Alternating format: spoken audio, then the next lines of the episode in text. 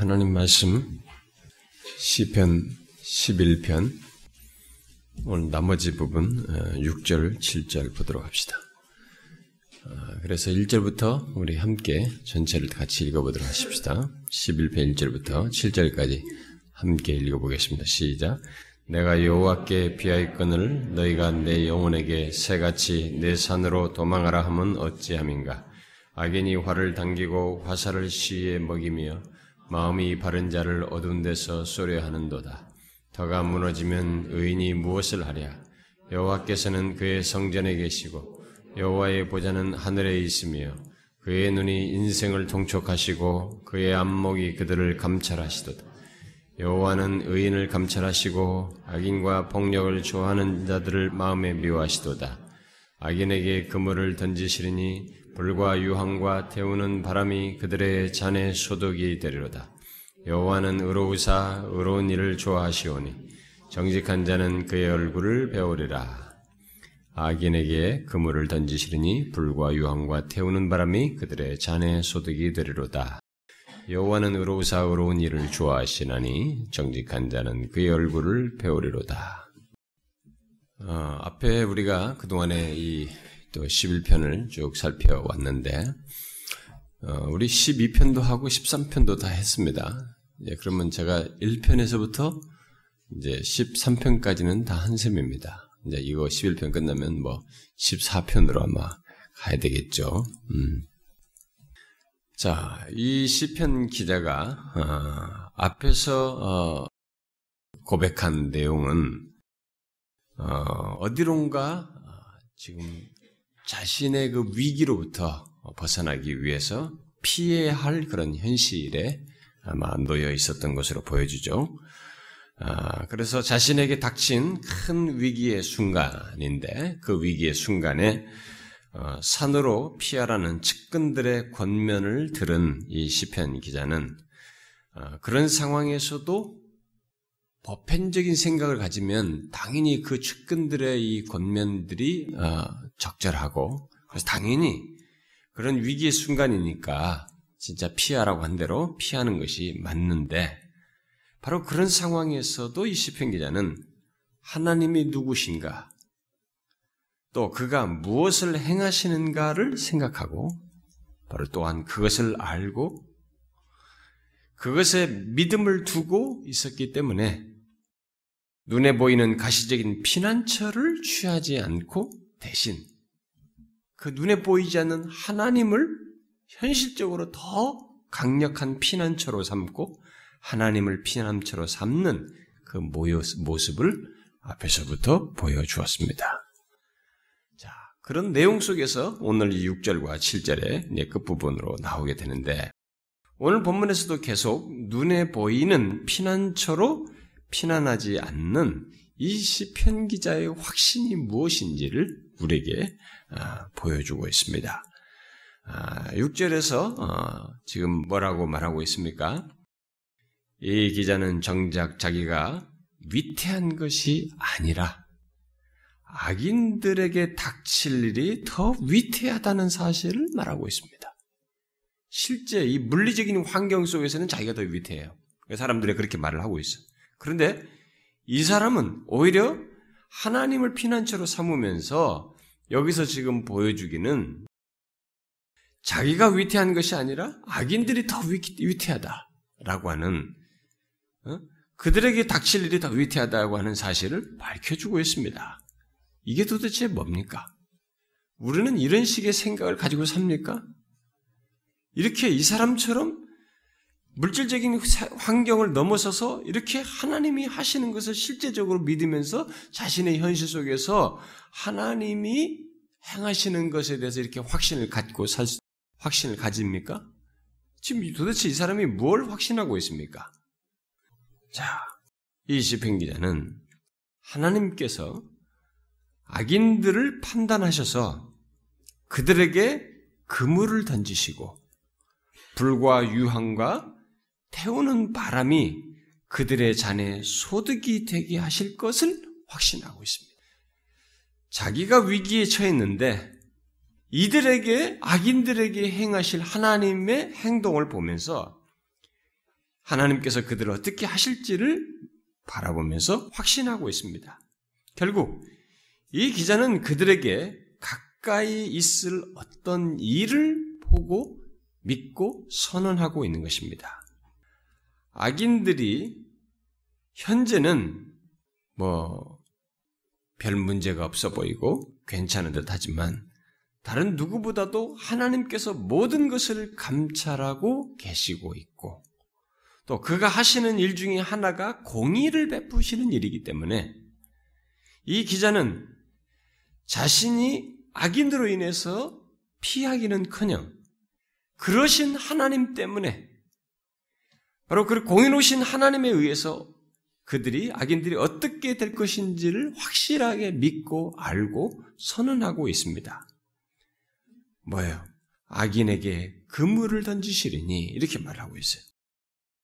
그물을 던진다는 것은 던진다는 이 말을 의역하면 하나님께서 악인에게 빗발이 퍼붓듯이 일격을 가하신다라는 그런 말로 할 수 있습니다. 여기 그물이 의미하는 것은 잡아 붙들어매는 어떤 것을 말하는 것입니다. 그러면 결국 무슨 말이겠어요? 이 기자는 지금 무엇을 여기서 지금 확신하여서 말을 하고 있습니까? 비록 현재 자기를 향해 모든 음모를 다 끝내놓았다 할지라도 사람들이 자기에 대해서 음모를 다 끝내놨다 할지라도 그들의 행악에 대해서 더 확실하고 전혀 빠져나갈 수 없는 하나님의 행위가 분명히 그들에게 있을 것이라고 하는 것을 확실하게 보고 믿고 있습니다.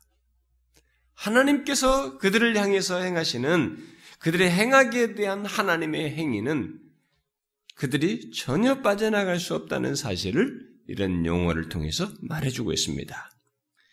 이 세상에 누구도 퍼붓는 빗발을 피해갈 사람은 없습니다. 빗줄기 사이는 촘촘해서 그 빗줄기를 피해서 비를 맞지 않고 갈 사람은 아무도 없습니다.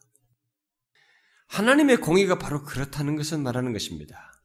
하나님의 공의는 바로 그렇게 악인들에게 있어서 피할 수 없이 행해진다는 것을 이 기자가 말해주고 있습니다.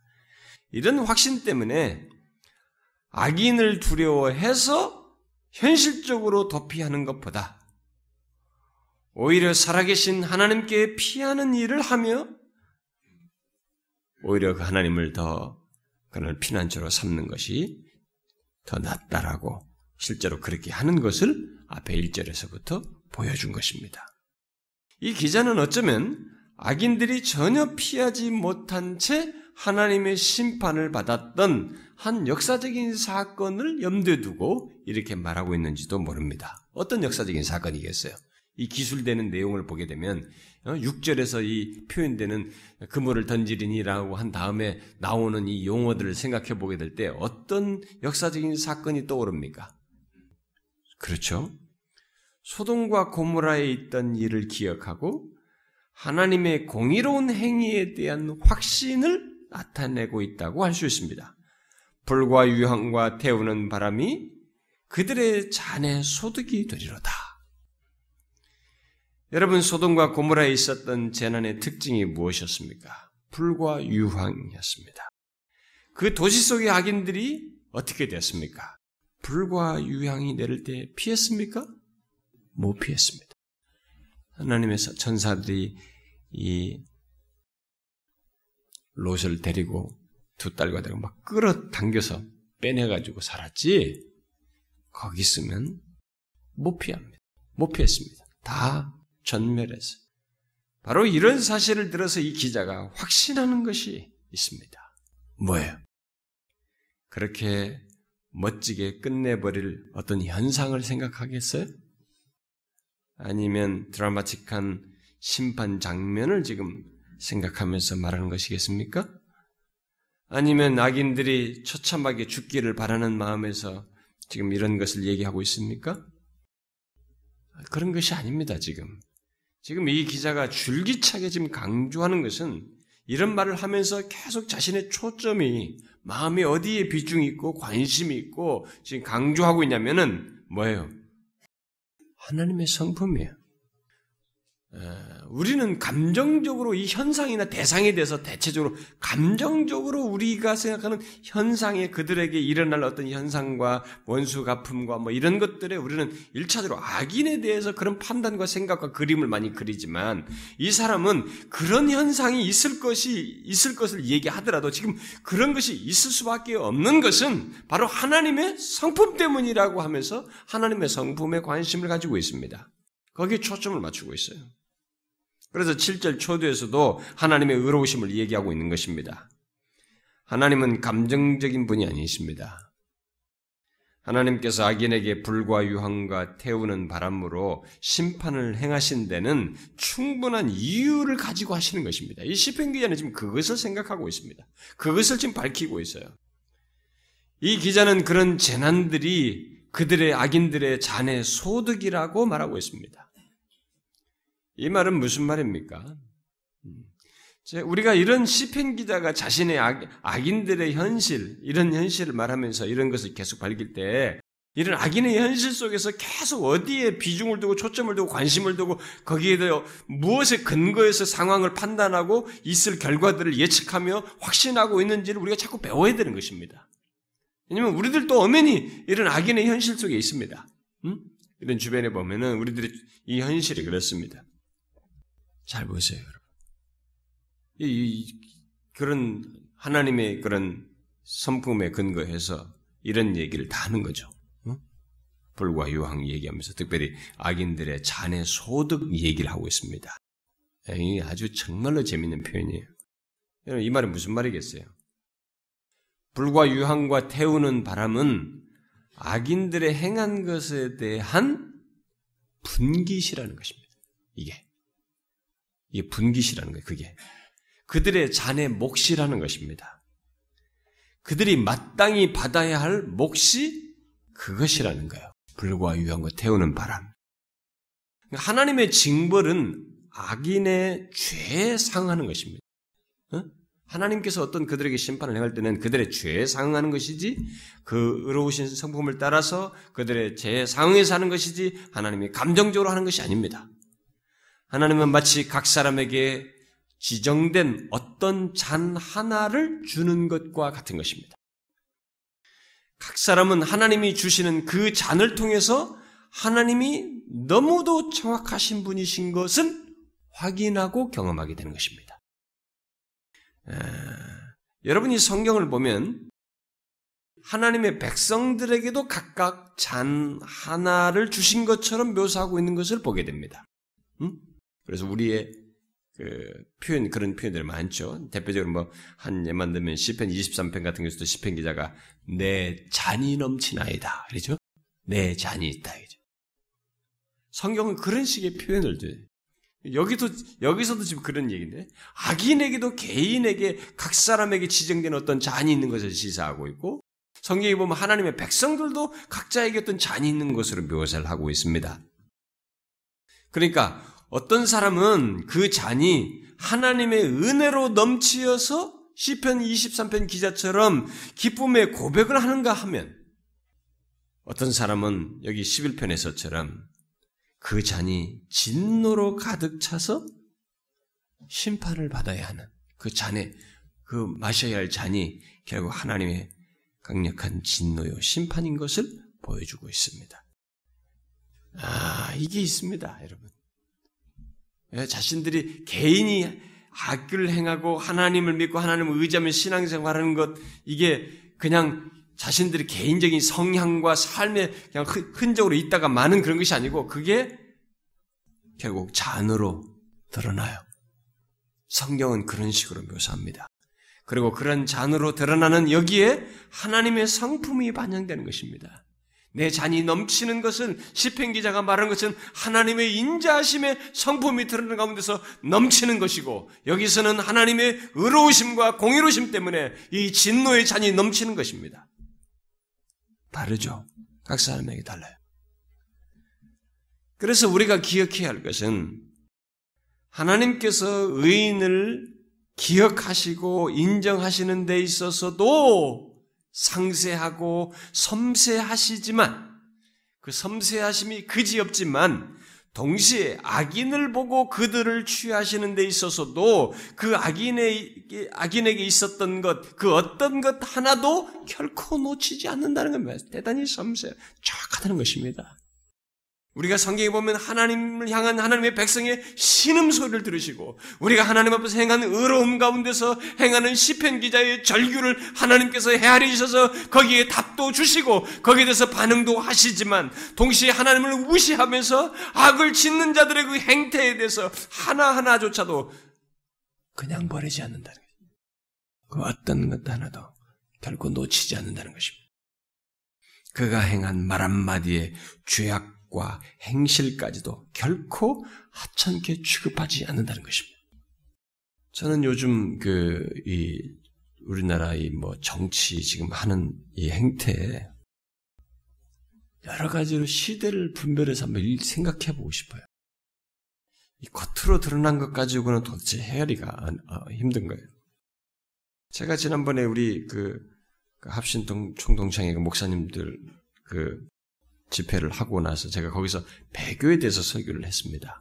배교에 대해서는 3번 강의를 했는데, 배교에서 했던 내용을 했는데, 어떤 목사님이 저한테 그랬어요. 자기가 도대체 요즘 세상이 왜 이렇게 됐는지, 교회도 그렇고, 뭐도 도대체 왜 그러는지 자기가 도대체 뭘 어떻게 말해야 될지, 그냥 원래 세상은 이렇게 돌아가는가 보다 했는데, 그게 다 이렇게 연결되어 있고, 원인이 그렇구나. 자기가 다 정리가 된다는 거야. 그건 이제 교회 현실이고요. 세상도 좀 그런 관련된 게 있지만. 여러분, 지금 세상도 잘 보세요. 이 겉으로 드러난 것 가지고는 설명이 안 됩니다. 이 기저에서 우리들의 정신세계를 지배하면서 사람들이 막 돌아가는 걸 잘 보세요. 아주 재밌는 현상이 벌어집니다. 여러분, 누가 정치인으로 등장합니까? 나라를 살리고, 도덕적 성품을 가지고, 바른 가치관을 가지고 뭔가 이 시대를 깨우면서 국민을 아끼는 사람입니까? 팔로워들이 많은 사람들이 등장해버려요. 근데 팔로워라는 사람들이 등장하는 사람은 뭡니까? 계속 비판하고 뭔가 부정적인 말을 해야 하는데 내가 틀려도 비판하는 것이 좋아서 같이 동참한 사람들이 많아가지고 밀어주는 뭐 이런 쪽으로 간다든가 뭔가 대중이 조금만 지지만 있으면 그런데 오늘날 시대가 지난번에 제가 금요일 날 얘기했다시피, 지난번에 무슨 가수 얘기를 했다시피, 오늘날 이 시대가 웃기는 세상입니다.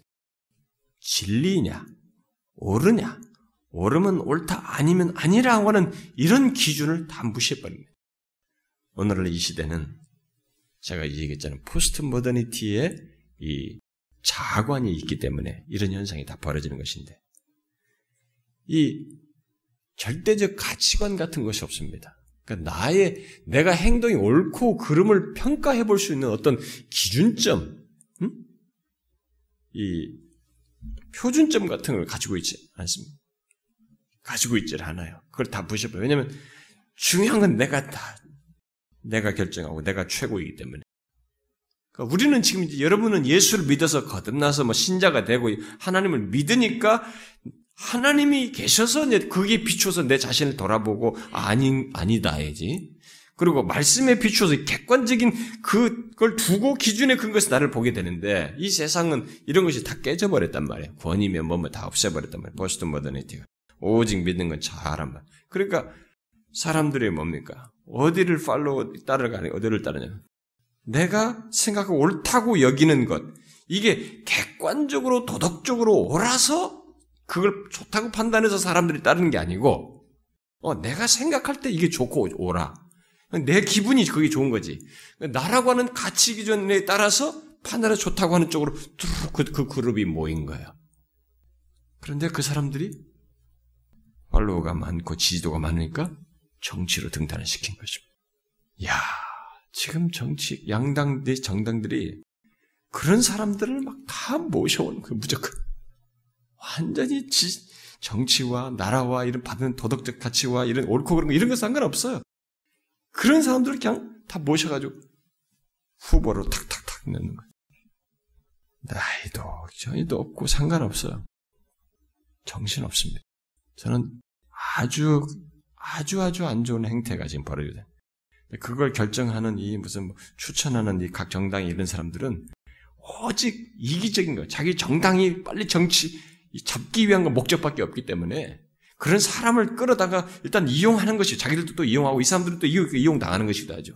그렇게 하면서 이것만 정권만 쟁탈하려고 하지 다른 것 없어요.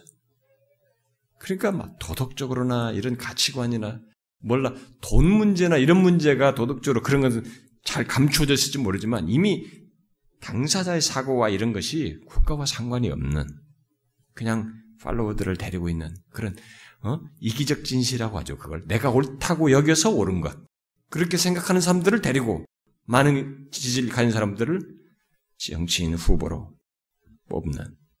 그래서 지금 가장 최근에 나온 소식 중에 하나는 저는 뭐 잘 모르겠습니다. 그 그룹들이 어떤 그룹인지 모르지만 뭐 딴지 뭐니? 뭔가 있잖아. 딴지일보? 딴지일보의 그 대변인 역할을 하는 뭐 김용민이라는 사람을 김용민인가 하는 사람이 나와 있더라고요. 근데 그 사람을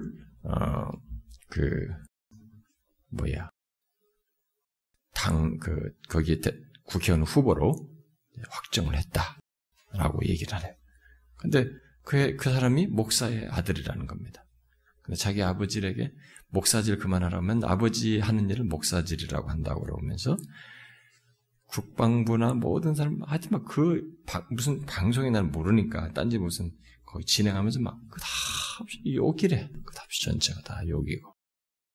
근데 단지 그렇게 해서 막 그런 부정적인 말을 했는데 사람들이 그걸 좋아하고 많이 열광하고 다른 사람이 있으니까 이 사람을 후보로 확정했다. 정신세계가 틀렸어요. 오직 그가야. 사람이 따른다. 아니 국가를 대표하는 국회의원이 그런 수준의 차원에서 사람을 선정해서 이렇게 세울 정도니까 우리나라 수준이 어떻게 되겠어요?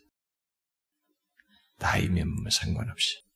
그래, 막, 그다없이 욕이라고 그래. 진행하면서. 욕이고. 근데, 여러분 잘 보세요. 지금 모든 당에서 지금 사람들을 그냥 그런 차원에서 사람들을 선정을 세우는데. 근데, 여러분 우리가 알아야 됩니다.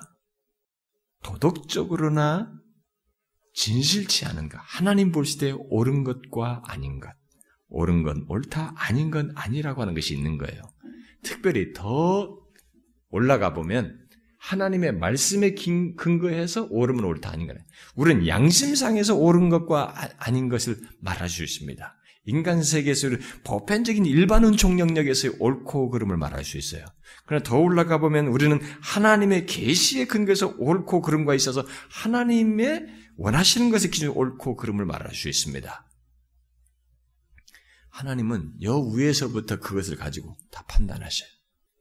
그래서 각자가 가지고 있는 이 잔에 채운 것이 각자의 잔에 그들의 그것을 따라서 의롭게 판단하셔서 뭔가를 채우셔. 한쪽은 인자하심으로, 한쪽은 진노로 채우시는 악인의 말 한마디조차도 그들의 말 한마디의 죄악과 행실까지도 하나님이 하나도 하찮게 여기지 않습니다.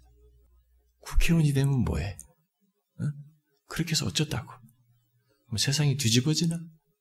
자기가 그렇게 되면 거기까지 올라가면 모든 것이 다 바뀌나요?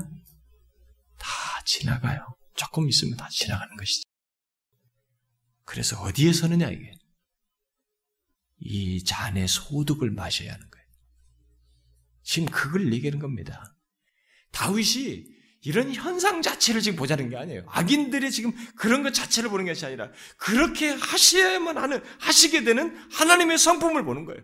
명확하고 빈틈없는 하나의 말도 거기에 가세할 수 없는 이런 하나님의 행동을 얘기하시는 것입니다. 성품을 얘기하시는 것입니다. 그래서 이 기자가 확신하는 것입니다. 악인은 하나님 앞에서 가망없는 싸움을 하고 있다는 것입니다. 지금 이 시편 기자를 향해서 이렇게 악인들이 행대로 하지만 시편 기자는 확신하고 있어요. 악인은 하나님 앞에서 가망없는 싸움을 하고 있다는 것입니다. 그것입니다. 우린 이것을 믿어야 됩니다. 하나님이 살아계시고 공의로우시기 때문에 악인의 모든 것은 처음에는 성공하고 모든 것이 득세하고 자기들이 이기는 것 같지만 결과를 지켜보면 됩니다. 그들은 하나님 앞에서 가망없는 싸움을 하는 것입니다. 그럴 수밖에 없는 것은 이 세상의 그 어떤 악도 하나님의 존재를 흔들 수 없어요. 하나님의 보좌를 조금도 이동시키지 못합니다. 하나님의 공의를 무색히 할 수 없습니다. 그런 존재는 존재치 않아요. 바로 이런 확신에서 기자는 고백하고 있는 것입니다. 여호와는 의로우사. 여호와는 의로우십니다. 이 기자는 바로 이 하나님의 성품 속에 모든 답이 있다는 것을 여기서 고백하고 있는 것입니다.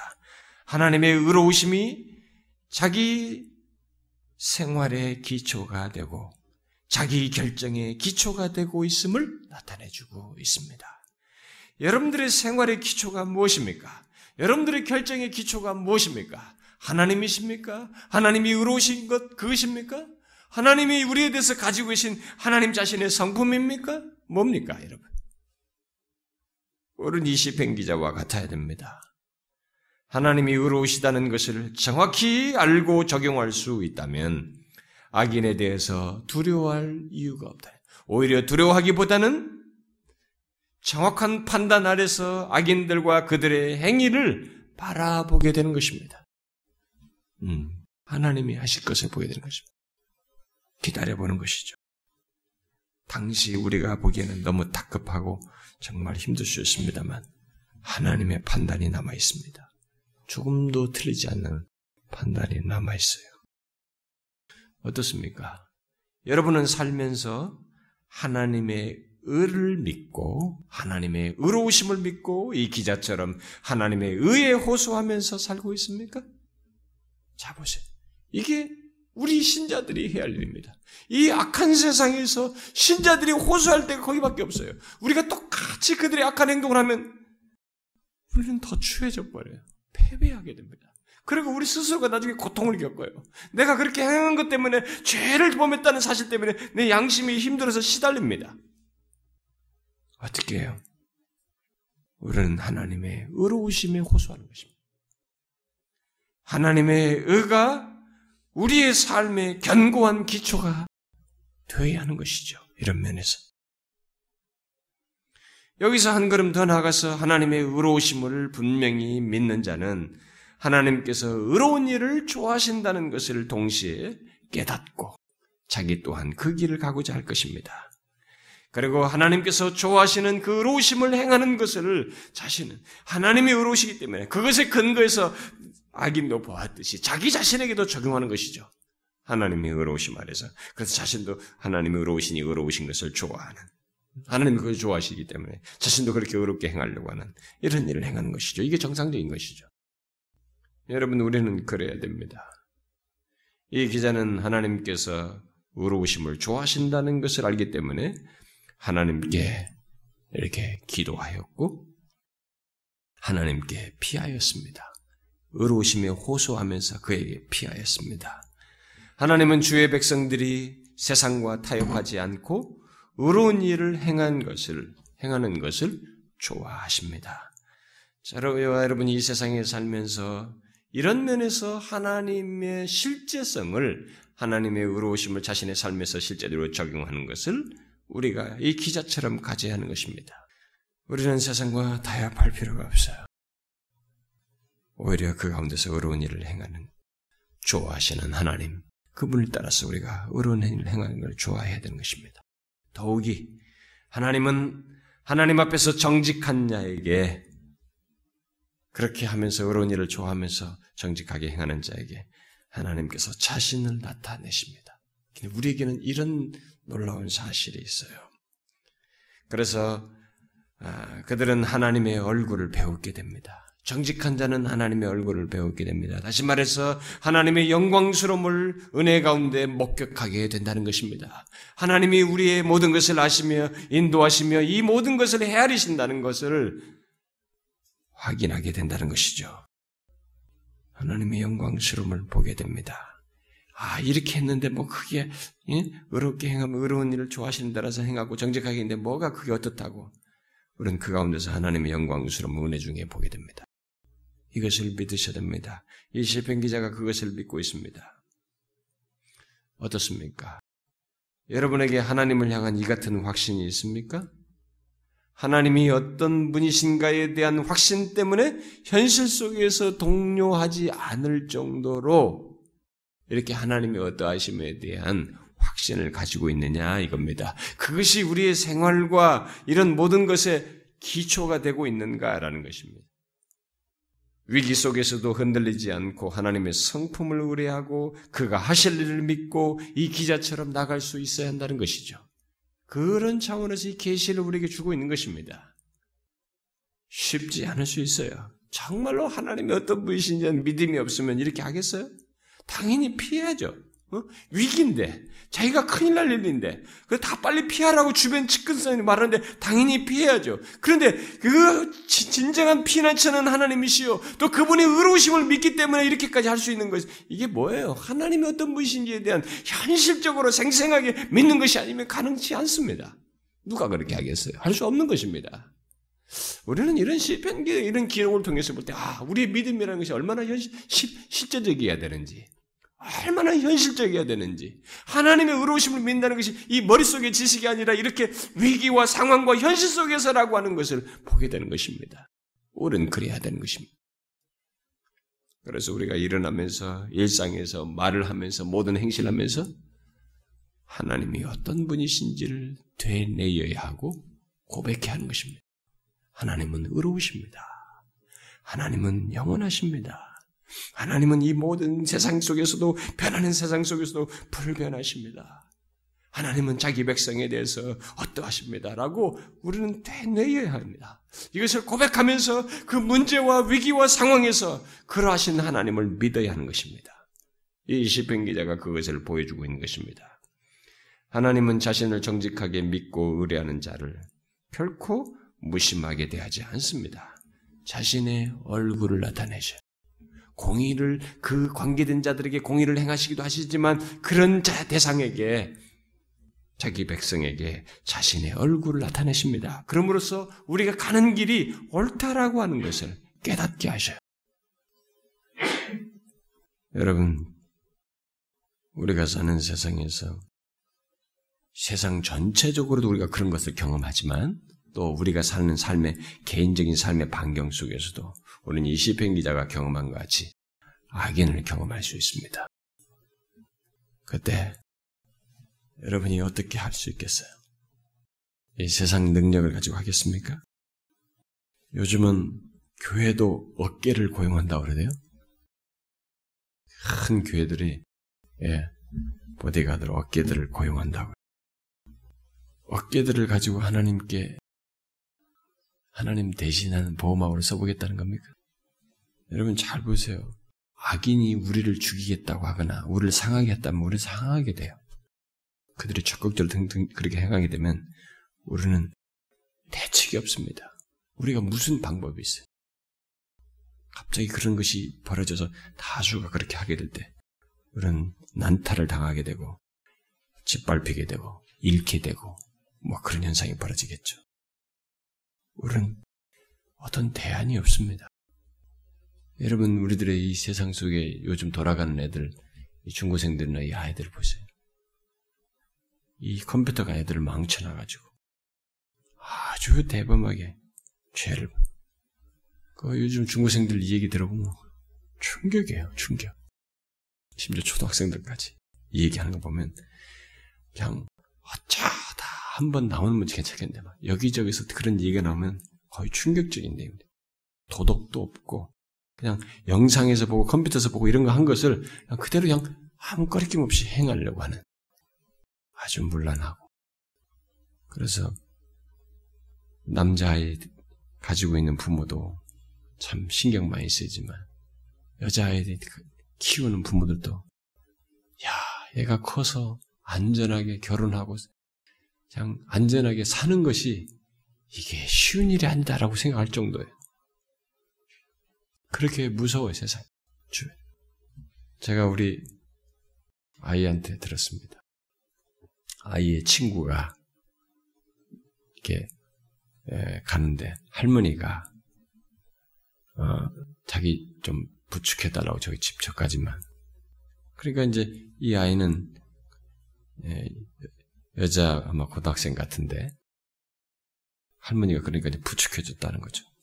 근데 골목으로 이렇게 들어갔는데 쭉 아이들이 부축해 갔는데 저 앞에 봉고가 있더라는 거죠. 근데 봉고 앞에 남자가 한 사람 서서 이상하다 싶어서 뭔가 아닌 것 같다 싶어서 할머니 이제 가야 되겠어요 하면서 했는데 할머니가 저기까지만 데려달라고 계속 그러더라는 거예요. 근데 사람이 하나 더 내리더라는 거지 봉고에서. 할머니를 밀치내고 도망갔다는 거예요. 요즘은 길 대낮에도 그렇게 유괴를 해버려요. 차에다 탁 태워버려요. 근데 할머니가 거기에 등장했다는 거죠. 세상에 그게 뭐 가까운 애의 얘기라고 그래요. 악인이 덤비면은 이거 어떻게 하겠어요? 여러분 어디다 호소하겠습니까? 우리도 어깨들을 고용할까요? 우리의 믿음이 여기서 어떻게 발휘해야 될까요? 이 시편 기자가 보여줍니다. 하나님이다. 이 세상에 인간의 악인의 말 한마디조차도 다 헤아리셔서 그들의 받아야 할 잔으로 이렇게 바꾸셔서 마시게 하시는 의로우신 하나님. 나는 그분께 피하는 것이 더 낫다. 그분께 피하는 것이 가장 현실적이고 가장 안전하다고 하는 이것이 우리에게 답입니다. 이게 안 믿어집니까? 이게 비현실적으로 들려집니까? 우리는 그렇게 해야 됩니다, 여러분. 하나님께. 하나님은 현실적으로. 이 의로우신 하나님, 공의로우신 하나님. 이 하나님을 진실로 믿어야 됩니다. 우리가 기댈 이는 그분밖에 없습니다. 모든 것이 상대적이고 변화무쌍하고 믿을 것 같지만 결국은 믿을 수 없는 결론을 처음에는 믿을 것 같아도 결론은 아닌 것을 보여주는 것이 이 세상이기 때문에 우리가 변함없이 견고하신 분으로서 믿을 수 있는 분은 이 의로우신 하나님밖에 없어요. 이 시편 기자가 말합니다. 여호와는 의로우사 우리 하나님은 의로우시도다. 우리 하나님은 공의로우시도다. 우리 하나님은 불변하시도다. 우리 하나님은 영원하시도다. 인자하심이 무한하시도다. 우리가 이 하나님을 믿는 것입니다. 사랑하는 지체 여러분, 이렇게 하나님을 실제적으로 믿는, 이렇게 실제적으로 하나님을 믿고 신앙생활하는 저와 여러분이 되기를 소원해요. 기도합시다. 하나님 아버지, 불의하고 악한 그런 현실과 모습이 둘러쳐 있고 끝까지 믿을 리 없는 이 세상에서 우리가 가장 정확하고 완전하며 흠과 티가 없는 하나님, 의로우신 하나님만을 바라보게 됩니다. 의로우신 주여, 우리를 불쌍히 여기사 우리를 돌아보시옵고 이 악인들의 이 현상 환경 속에서 둘러친 환경 속에서 의로우신 하나님을 바라보며 주께 피하여 의지하는 저희들을 굽어보시고 이끌어 주시옵소서. 하나님의 눈에 보이는 현실보다도 더 확실한 피난처요 안식처는 하나님이신 것을 분명히 현실 속에서 그렇게 이 시편 기자처럼 실제로 믿고 나아가는 저희들 되게 하옵소서. 예수 그리스도의 이름으로 기도하옵나이다. 아멘.